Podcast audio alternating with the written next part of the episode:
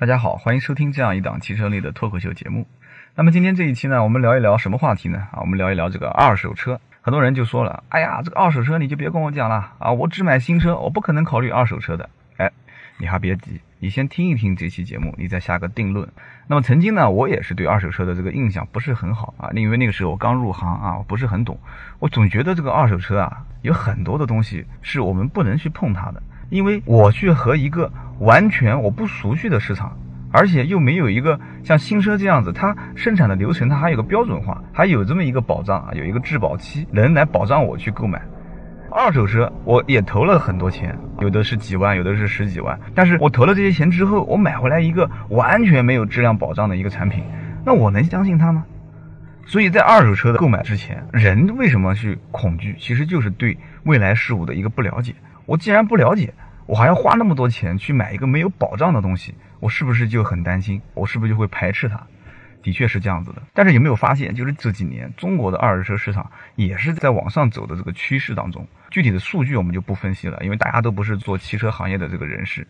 但是所有的跟汽车搭边的一些人啊，一听说二手车都会讲说：“哎呀，管这个市场好，做二手车挣钱，二手车这个市场绝对没有问题，将来肯定是一片红火。”这是不懂汽车的人都会这样子讲，那么懂汽车的人会怎么讲呢？懂汽车的人他也会这样分析，就跟老百姓讲法是一样的。专业和不专业的人这个想法是空前的一致啊！为什么呢？因为在国外，在欧洲一些国家，它的二手车的置换率甚至可以达到了百分之九十。那么中国目前的二手车的置换率，据我目前和周边联系上的 4S 店的老总去沟通，包括一些二手车市场的老板去沟通去聊天。正常在购买新车的过程中，客户去置换二手车的比例大概能达到什么样的一个程度呢？能做到二比八，其实已经非常不错了。有一些店里面可以做到三比七，那就是相当牛逼的了。我还是很少能看到有 4S 店能做到五对五啊，或者是四比六的这个二手车的置换比例。所以说，一个二手车的置换率和国外的差距有这么大，那是不是就表示它会有很大的一个空间的提升呢？的确是有，但是这里面有一个问题点。就是相关的标准化的流程没有一个第三方或者说是相关的法案去出台规范，所以就造就了我们去购买这个二手车的过程中就会有很多的顾虑。相反，如果说就只规定一条，比方说啊，所有的二手车的市场对于你出售的二手车的质保期一年，一年以内大的零部件，比方说发动机、变速箱，包括这个传动机构出现问题了，你必须给我。进行更换，而且是保证我原厂件的不更换。那这样的话，你能给他进行担保吗？啊，有人说这个是完全没有道理的啊。二手车呢，这个本身风险就是共担啊，以现实车况为准，谁购买谁就承担风险。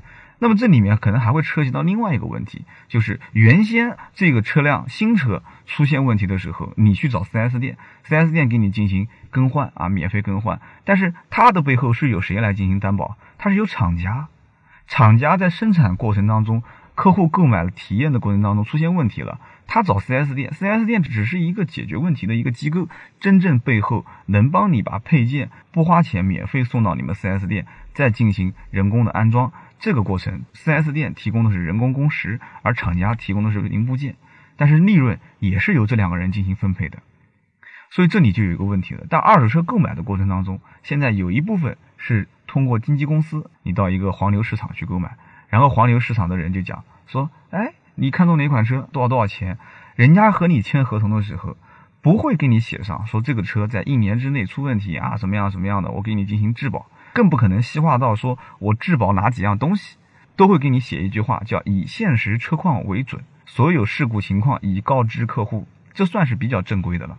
当然了，还有更正规的，最近也看到了有一些店。说我就给你质保，我不但给你质保，我还给你进行比新车的这个质保条款更细的一些，原先别人不保的东西，我都保你，保一年啊或者保半年，这个有没有保障？如果说是一个非常大的经纪公司，也许是有保障的，但是这种玩法很容易在一段时间内，他自己也会出现相关的问题。为什么？因为二手车通过它的年限啊，甚至于是倒了很多手的车主的驾驶习惯的影响。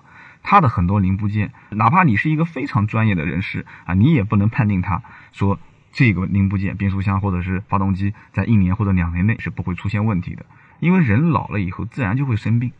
那么新车，因为它的起始里程数几乎为零嘛，所以它可以给你一个承诺，承诺一到两年之内大的零部件不会出现问题。所以说，在二手车销售的过程当中，最大的一个问题点就是没有一个合理的一个保障制度，一个好保障制度。那么其次，还有一些问题也影响着二手车的交易，就是说我是作为买家，我去买东西，首先一点就是区域性的销售，比方说我是一个深圳的买家，但是我发现我想买的这一款车型，在我整个深圳地区价格是非常的贵啊。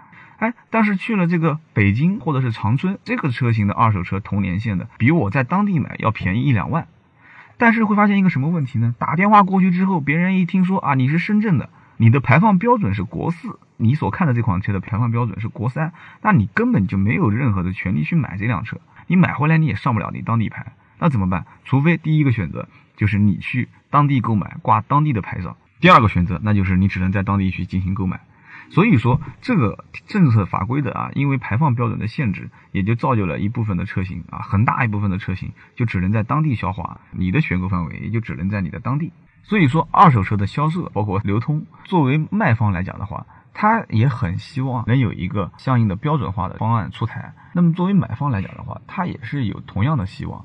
那么最关键的一个因素，除了保障之外，当我们这些买家真正准备掏钱去付款。购买这个商品的时候，我们最需要了解的，其实还是这个商品本身的一些信息啊，信息的透明化。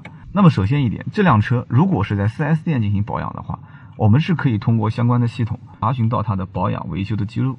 如果有保险理赔的话，我是可以查询到它的相关的理赔记录。但是你要注意，这里面有两点啊，如果这辆车跟对方发生保险事故理赔，我出事方本人我是没有责任的，对方全责。那么在我的保险记录里面是没有任何体现的啊，我是没有事故的。那么同时，如果开车的本人啊，就像我这样的，在汽车界也稍微有一点点关系，我可以通过我的关系，让人不在 4S 店的相关系统里面去标注我这个出事故车型的零部件的更换记录。再换句话讲，我不用找人，我去外面的修理厂去修，我这辆车的维修记录你根本就查不到。那么因此，我这辆车如果出了事故之后，是对方全责赔了我一个四五万啊，甚至四五十万。